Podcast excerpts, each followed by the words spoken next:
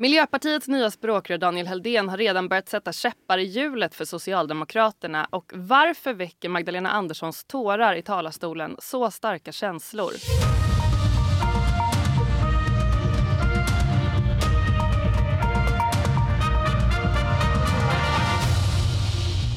Det är tisdag 21 november. Du lyssnar på Politikrummet, Expressens nyhetspodd om svensk politik. Jag heter Filippa Rogvall och med mig i studion sitter Expressens politikreportrar Annette Holmqvist. Hej, hej. Hej.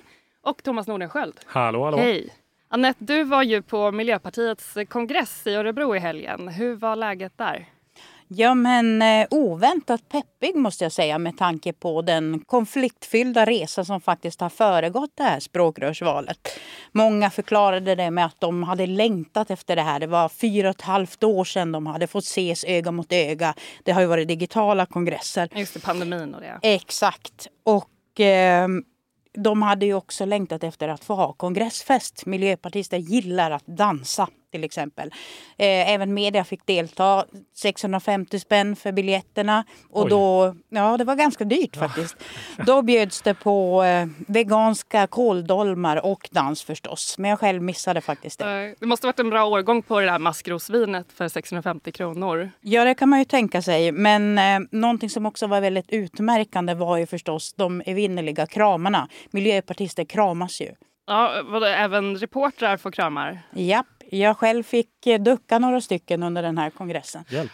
Ja, det var ju tur. Eh, Det är en lite annorlunda partikultur i Miljöpartiet minst sagt. Men det är ju de här konflikterna som vi har reagerat på inför språkrörsvalet. Och i valresultatet när Daniel Heldén valdes så blev ju den här sprickan ganska tydlig. 131 röster mot 130, alltså en röst marginal. Ja, herregud. Har ni hört talas om ett tajtare språkrörs eller partiledarval?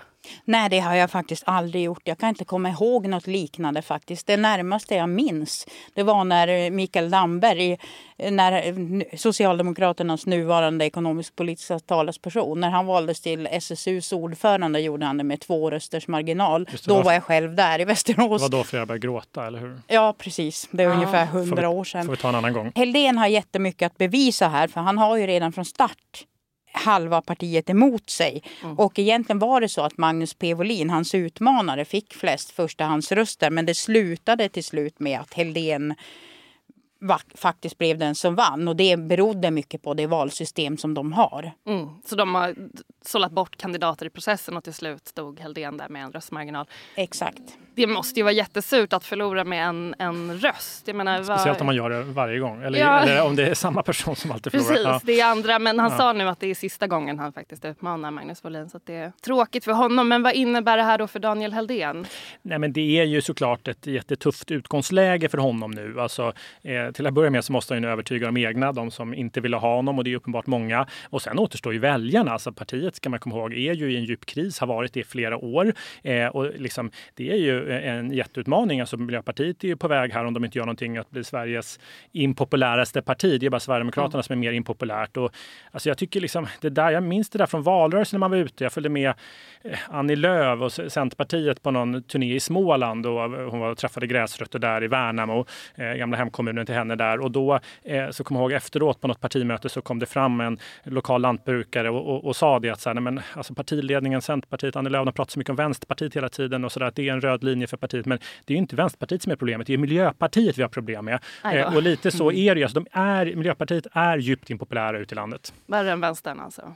Ja men så är det verkligen och speciellt i norra Sverige där, där är ju Miljöpartiet i många fall ett rött skynke.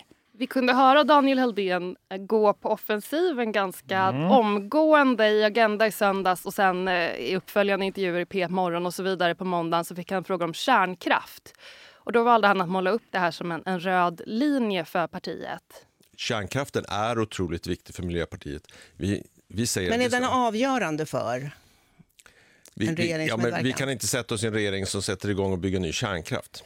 Hur tolkar ni egentligen hans eh, utspel här? Nej, men jag tycker att det, det är ju jätteintressant. Alltså, han skärper ju eh, eh partiets eh, linje här och, eh, i kärnkraftsfrågan. Och det här är lite mer som Miljöpartiet var, var tidigare, alltså eh, inför valet 2014. Då drog man upp en hel del röda linjer och det fick man också äta upp då. Alltså Gustaf Fridolin, ja, det var ju olika saker. Man lovade att stoppa Förbifart Stockholm, det stora motorvägsbygget i Stockholm. Men det, det Den stora har... migrationsomläggningen. Ja, men det var massa saker och liksom, som var, uttrycktes i termer av röda linjer och det man kan säga att liksom, det är vanskligt för ett, för ett liksom 4 parti att dra upp röda linjer, särskilt om man ska gå in i ett, i ett samarbete eller regering med ett ja, 35-procentigt Socialdemokraterna. Verkligen.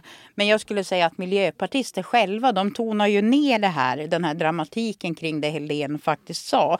De tolkar det som att det han sa är ett nej till skattefinansierad kärnkraft. Något som det, regeringen öppnat upp för. Ja, men, och det, ett sånt nej gör ju i princip varenda miljöpartist säger ju nej på ett sånt sätt. Socialdemokraterna har ju det senaste året ändå försökt tona ner konflikterna i kärnkraftsfrågan. Eh, nu i oktober öppnar de för att bygga fler än tio reaktorer i Sverige som tidigare varit linjen och så vidare. Mm. Vad säger de om det här utspelet? Nej men alltså, det är ju, eh, de suckar ju ljudligt när man eh, pratar runt med socialdemokrater. Alltså, det, är tydligt tycker jag att det här, liksom, det här uttalandet har ju potential att skapa en hel del trubbel i det rödgröna laget. Alltså, och, och både, ja, men det är Socialdemokraterna men även Centerpartiet har ju genomgått ändå en rätt eh, historisk omsvängning i synen på kärnkraft och där man då, eh, man har inte blivit några starka kärnkraftsförespråkare. Eh, det finns fortfarande en rätt skeptisk inställning, men man säger inte nej, utan snarare så menar man att det är liksom ekonomin som kommer att avgöra och att det kanske inte är det som gör att det inte blir nya, nya reaktorer. Men man är ju väldigt tydlig med att man liksom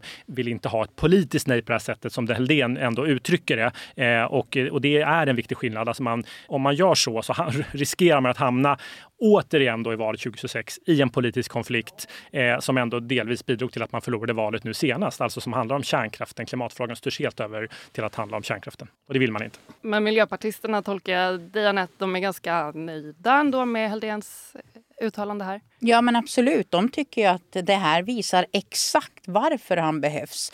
Alltså att han är tydlig, han har en förmåga att skapa uppmärksamhet kring både sin egen person och partiet.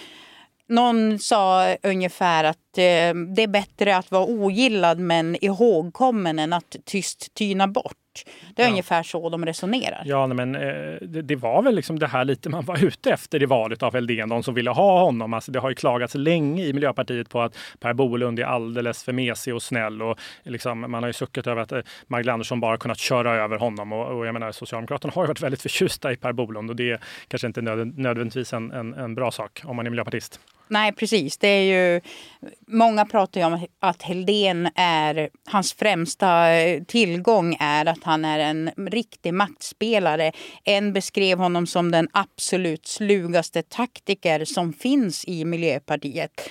Medan en annan sa att han egentligen liknar en socialdemokrat väldigt mycket. Alltså en som sätter sina egna vinster först. Mm. Det är därför de ogillar honom så mycket, sossarna. Precis, det retar upp dem att, att ställas mot en, en jämlike här. Men han har ju faktiskt redan pekats ut som en framtida klimatminister i en ny S-ledd regering. Har han en sån framtid?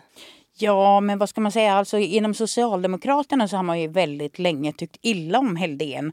Och det har ju handlat om att de har sett honom som opolitlig. Att han har samarbetat högerut i Stockholm är ju huvudskälet till detta ja, egentligen. Det har de inte kommit över. Eh, och efter det här kärnkraftsutspelet så var det en socialdemokrat som jag pratade med som suckade och så sa han ja, ja, nu har vi ännu större anledning att sikta mot en enpartiregering. Mm. Socialdemokrater gillar inte att man andra partier går in med ultimatum före en förhandling. Nej sånt som Helldén gjorde nu, det är ungefär det värsta som socialdemokrater vet. Ja, nej, men det här första framträdandet, det har ju som han har gjort, då, eller framträdanden, han var med i Agenda och som Peter Morgon varit med på lite olika ställen, de har ju verkligen inte imponerat på Socialdemokraterna. De har beskrivit det som helt undermåligt det här. Och eh, så var det någon eh, ändå i Anderssons krets som lite, antydde lite en intressant sak som sa så här, ja, men vi, ja, men vi får väl prata med Stenevi. Eh, jag vet okay. inte, jag tyckte det var lite intressant. Vi får väl se. Ja, det är ju lite spännande också att det är en del som faktiskt rätt motvilligt men då, ändå är lite imponerad av honom. Att han så snabbt lyckas skapa sån uppmärksamhet.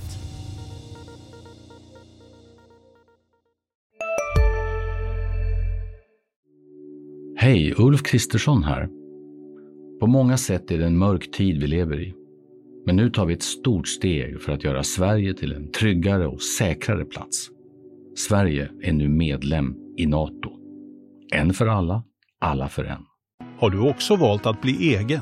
Då är det viktigt att skaffa en bra företagsförsäkring. Hos oss är alla småföretag stora och inga frågor för små. Swedeas företagsförsäkring är anpassad för mindre företag och täcker även sånt som din hemförsäkring inte täcker. Gå in på swedea.se företag och jämför själv.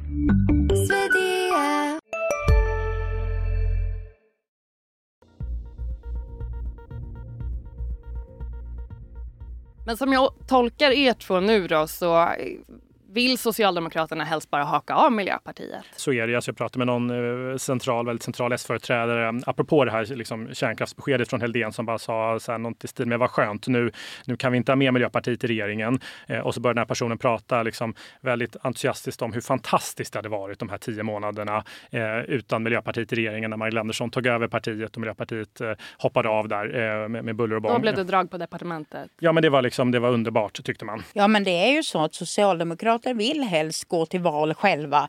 Deras linje har alltid varit att de går till val själva och söker samarbeten efteråt när väljarna har sagt sitt.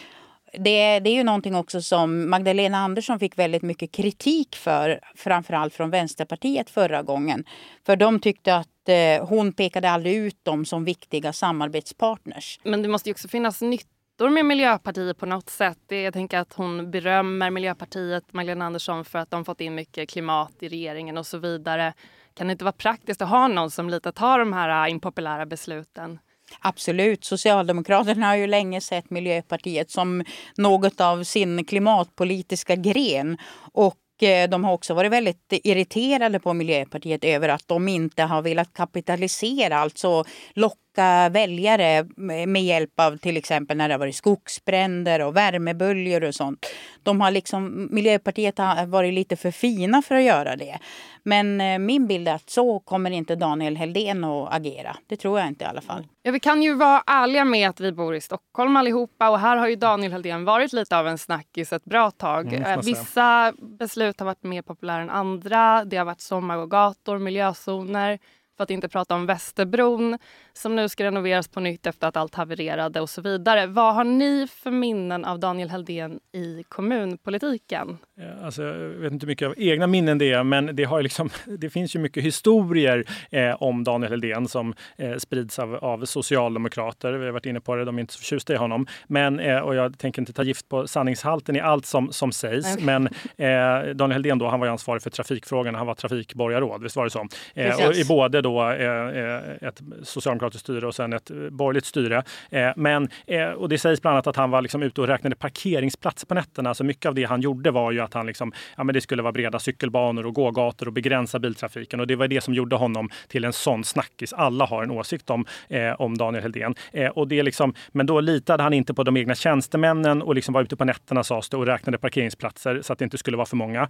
Han hamnade på liksom kollisionskurs med det här liksom, trafikkontoret och, och det är ju väl belagt. Han sparkade till och med trafikdirektören eh, på den tiden eh, för att han var kritisk mot Heldéns eh, miljözoner. Ja, men det där är ju jättekul. Just cykelbanorna är ju det som han har fått enormt stort Eh, genomslag för. Och det är också så att det är ju cykelbanorna som de som kritiserar honom ofta tar upp. Socialdemokrater mm. brukar kalla honom den där bandeklipparen till mm. exempel. Mm. De menar att, mm. ja exakt, de menar att det finns inte en cykelbana i Stockholm där inte han har sett till att ha ett jippo och få klippa ett band. Absurt breda cykelbanor också emellanåt eh, tycker motståndarna. Eh, så. Jag som tänkte att du cyklade. Jag cyklar mm.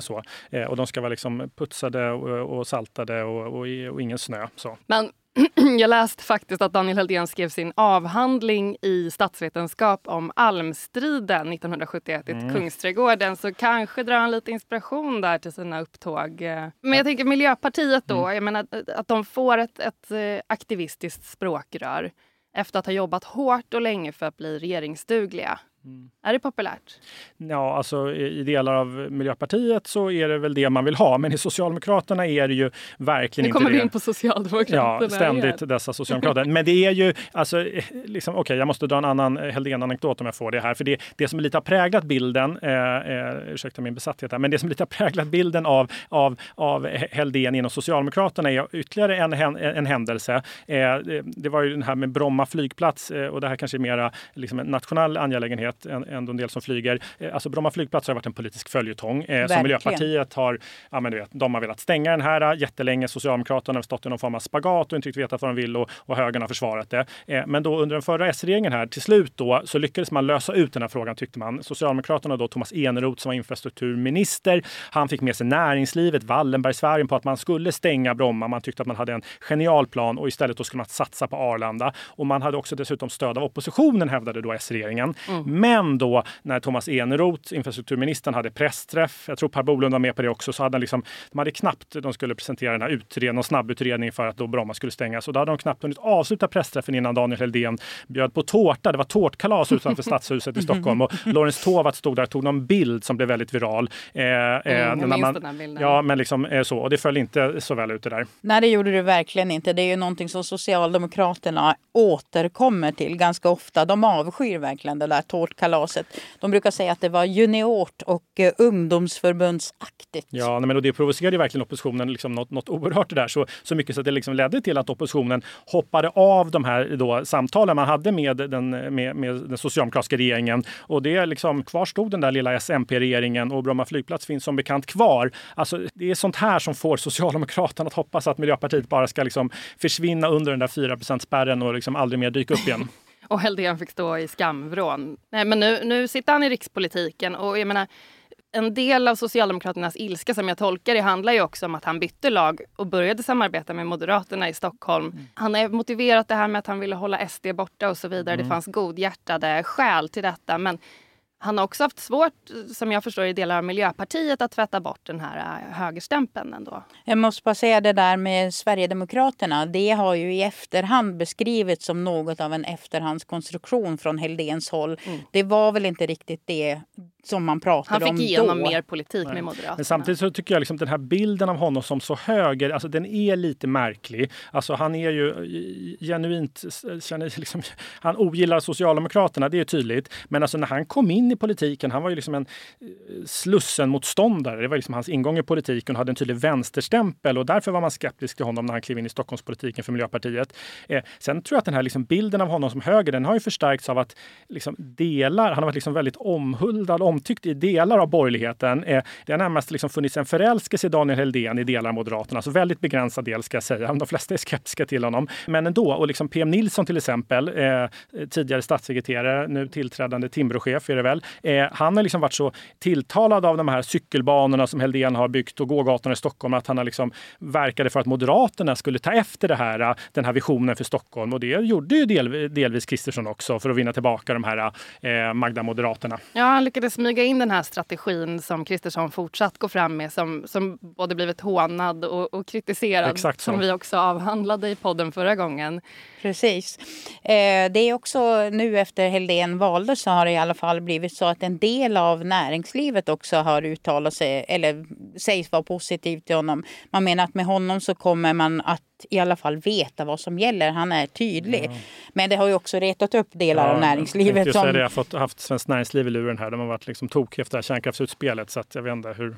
Nej, precis. Nej. Det var väl lite väl eh, förenklat budskap att de absolut inte skulle vilja bygga ny kärnkraft. Mm. Men samtidigt är det så att det liksom i, i Moderaterna så, så ser man ju, då har man liksom följt, tagit emot det här beskedet om kärnkraften från Daniel Helldén med, med, med stort intresse. Och det passar ganska bra in i deras strategi inför valet 2026 som ju mycket handlar om regeringsfrågan. Alltså Socialdemokraterna är ju en rätt tuff motståndare för Moderaterna och Tidöpartierna eftersom de inte tar någon stor konflikt i de här centrala reformområdena kring migration, lag och ordning och kärnkraft.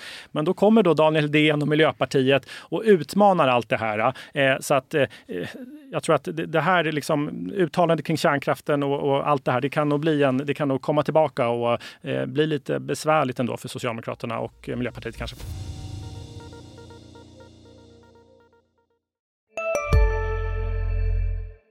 Hej! Synoptik här. Hos oss får du hjälp med att ta hand om din ögonhälsa. Med vår synundersökning kan vi upptäcka både synförändringar och tecken på vanliga ögonsjukdomar. Boka tid på synoptik.se.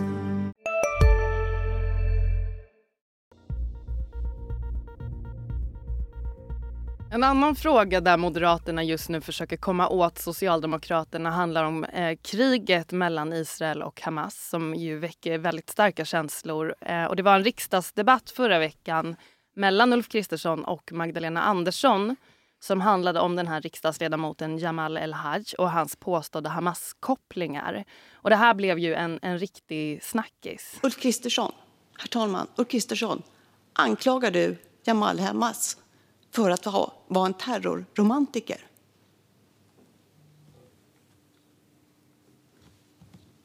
Han, hans sonhustrus familj utplånades för några dagar sedan. 36 personer. Bortsvepta i det här fruktansvärda kriget. Och du menar att han är en terrorromantiker som står bakom Hamas? Det är en fruktansvärd anklagelse, Ulf Kristersson. Du är landets statsminister. Hur kan du göra så här? Förutom att Jamal Hamas är en otroligt jobbig felsägning i det här ja. sammanhanget så är det ju framförallt eh, Anderssons starka reaktion här mm. som, som i alla fall fascinerar många som jag har pratat med. Många är vana att se henne som en, en ganska stram politiker, mm. inte minst under de här åren som finansminister då man undrar lite, är det här äkta känslor? Vad säger ni? Ja, alltså inom Moderaterna eh, och liksom i kretsen runt Ulf Kristersson så är man ju väldigt irriterade eh, över det här. Alltså man, eh, man ser det här som ett totalt lågvattenmärke från Magdalena Anderssons sida och att liksom, det här vittnar om social, Socialdemokraternas totala skamlöshet i så det beskrivs. Och man är ju övertygade, säger man, om att hon bara fejkar. Det här är liksom teater rakt igenom för att dölja de problem man har med antisemitismen i de egna leden och istället för att svara på en ytterst berättigad fråga eh, som man ser det. Ja, men eh, bland socialdemokrater är bilden helt annan faktiskt. Där menar de att eh, hon har inte de här skådespelartalangerna mm. som skulle krävas. Nej, nej, men verkligen. Nej, men, och de är ju liksom, de är minst lika upprörda i Socialdemokraterna. Alltså det är ju den här relationen mellan Ulf Kristersson och Magdalena Andersson. Den har ju varit liksom tydligt, tydligt nedåtgående, men den har ju nått någon form av, av, av, av ny lägstanivå inom Socialdemokraterna. Man pratar om hur liksom högern tar efter Trump och, och det bara går ut för och, och så all, allmänt hemskt. Och I kretsen runt Magdalena Andersson eh, och liksom i Socialdemokraternas toppskikt, där är man ju väldigt tydlig med att det här inte var planerat. Det fanns inte inskrivet i något manus inför den här debatten. Eh, och några talepunkter utan det här var spontant och genuint eh, hävdar man. Precis, de eh, vill ju gärna också framhålla att det här att Magdalena Andersson bara är den där kamrerstypen, stram och mm. korrekt. Att det är en av de vanligaste missuppfattningarna om henne. Egentligen har hon väldigt nära till känslor, ilska, glädje. Mm. Hennes närmaste brukar framhålla att hon kommer ihåg vad människors barn och hundar heter. Ja. och sådär. Det här var liksom första gången man fick se det. Alltså du och jag, vi som följer svensk politik, vi vet ju att de har de där känslorna. Eh, och hon blir ofta rörd, men, men jag tror för en breda allmänheten. Det var liksom första gången man fick se henne på det sättet. Och själv minns jag till exempel när jag frågade henne när hon precis hade blivit vald till Sveriges första kvinnliga statsminister hur väldigt rörd hon faktiskt blev. Hon mm. fick blinka flera gånger när jag frågade hur det kändes. Mm. Ehm, och eh, de här tårarna i riksdagen, de förklarar många i hennes egen krets med att hon på allvar har blivit tagen av hur El Hajs eh, sonhustrus familj har utplånats, eh, deras öde, att det har tagit henne hårt. Mm. Samtidigt så ska man ju också säga att det finns en del sossar som tar sig för pannan och menar att det här var ju precis det Christer som behövde. Mm. En S-ledare som verkar hysterisk. Mm. En, en, liksom en, faktor som en del inom S, inom Socialdemokraterna lyfter fram när man, när man pratar runt är liksom ett personlighetsdrag för Magdalena Andersson är liksom som man beskriver hennes liksom enorma och kanske ibland för stora lojalitet med liksom partivänner som liksom hamnar i blåsväder. Alltså, det finns ganska många exempel. Morgan Johansson, han blev ju eh, då när Socialdemokraterna styrde, Andersson var statsminister, så riktades ju ett misstroendehot mot, mot Morgan Johansson. Eh, och Andersson blev ju fruktansvärt arg och agerade också ganska sådär känslomässigt och hotade att avgå någonstans i affekt. Jag kommer ihåg den här pressträffen väldigt tydligt, jättespeciellt. Nej, men samma var det hon skällde på? Ja, men det var jag som ställde frågan i alla fall, eh, så eh, kommer ihåg. Eh, eh, och det där liksom, man hade liksom, hon blev så arg och, och upprörd och så. Eh, eh, eh, och men Thomas Eneroth, han var ju blåsväder, anklagades för liksom olämpligt beteende. Det fanns liksom anklagelser om att han skulle ha tafsat på, på en partivän. Det där ledde ingen vart och, och han liksom, varken rättsligt eller i partiets utredningar. Men han liksom var i blåsväder och liksom, men han fick vara kvar som minister i, och hon utsåg honom på nytt. Magdalena Andersson, hon blev statsminister och, och nu är det då eh, Jamal El-Haj eh, som hon då väljer att försvara. Hon tar en politisk risk. Jag kan tänka mig att en del partistrateger hade liksom, ja, det hade funnits, det varit lättare att inte liksom, eh, omfamna honom på det här sättet. Mm. Ja, men hon har ju visat den sidan faktiskt även eh, i eh, Agenda-debatten, tv-debatten när hon försvarade Märta Stenevi. De tog ju upp eh, den här processen kring Stenevis ledarskap. Och då gick ju Andersson in och försvarade henne och förklarade att Märta Stenevi är en mycket varm person. Jag tänker liksom den här diskussionen som varit just om hennes humör. En, en Arja Andersson som lanserats från högerkanten vilket närmast liknas någon slags svensk crooked Hillary som, som Donald Trump brukade säga. Hittills har ju inte det gett någon effekt på hennes höga förtroendesiffror. Jag tänker att det rent av skulle kunna vara en, en styrka för henne att, att visa känslor och, och, att svenska folket också får se det. Ja, men vi, man får väl se. Alltså, i, i, inom Socialdemokraterna i alla fall, där försvarar ju liksom, ehm, alla Magdalena Andersson. Det finns ju liksom, hon är nästan helgon eh, förklarar. Det finns en eh, enorm eh, uppbackning och man, man, man liksom säger att det är så här hon är. Hon är en känslostyrd politiker och det är både liksom hennes styrka och kanske också svaghet. Hon är ingen Mikael Damberg eller Anna Kinberg Batra andra. Eh, men liksom, eh, hon är också Sveriges i särklass populäraste politiker, det ska man ha med sig.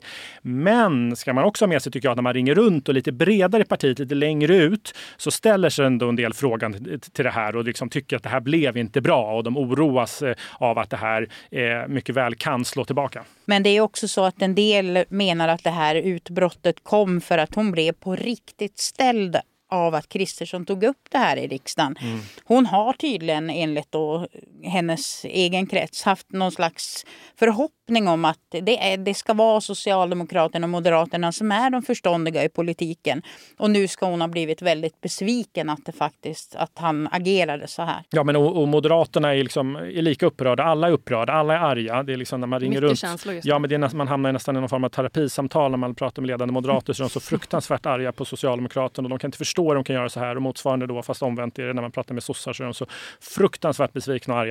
Men det, det känns ju som att hela den här, liksom, inte för att den känns så aktuell med en stor koalition med socialdemokrater och moderater, men jag vet att Anna Dahlberg som ju tidigare var chef på ledarsidan här på Expressen, hon var en av dem som verkligen kundgjorde den idén och argumenterade för det. Det var väl i och för sig kanske inför valet 2018. Hon har nog släppt den, annars kanske hon inte har blivit insläppt i Kristerssons regering som statssekreterare. Men, men hela den idén känns ju rätt avlägsen kan man säga. Mm. Ni har ju varit inne lite på Magdalena Anderssons eh, lojalitet här mot Jamal El-Haj. Och, och, om vi ser till själva sakfrågan egentligen. Eh, hon har gått i god för att han har ägnat hela sitt politiska liv åt att bekämpa Hamas. Hur säkra kan vi vara på att det är så? Det är en väldigt eh, relevant fråga som också en del i Socialdemokraterna ställer, lite nervöst kan man säga. Alltså hon har ju investerat jättemycket av sin trovärdighet i att försvara honom. Det är trots att han ju, liksom, det var han som trotsade partiledningen, gick på den här konferensen, omfamnade mm. den här personen med Hamas-koppling. Och då sa man ju så här, men nu får han stå på egna ben. Partiet skulle ta sin hand ifrån honom. Men det är ju inte det vad Magdalena Andersson gör nu, utan hon tar liksom, sätter ju hela sin egen trovärdighet, i alla fall stora delar av den, på spel genom att liksom beskydda honom och backa upp honom. Eh, och det är klart att så här, det här leder ju ändå till viss nervositet i partiet. Eh, flera när man ringer runt säger det så här, jag hoppas verkligen att partiledningen har koll på honom. För skulle det komma fram saker eh, som visar på motsatsen, att det fin visst finns kopplingar till Hamas, men då har ju inte bara han eh, problem och skulle åka ut, utan då skulle även Magdalena Andersson nu få jätteproblem. Ja, men så är det ju verkligen. Alltså det, här, det är ju en svår fråga för dem. Det, här. det kanske enklaste hade varit att helt peta honom. Det de sa från början var väl att han skulle han skulle pausas från eh, sitt uppdrag i riksdagens utrikesutskott. Men eh, i övrigt eh, tog de ju inte av honom hans riksdagsplats. Men jag har ju pratat runt med folk som har ganska stor insyn i den här frågan och honom, känner till honom väl.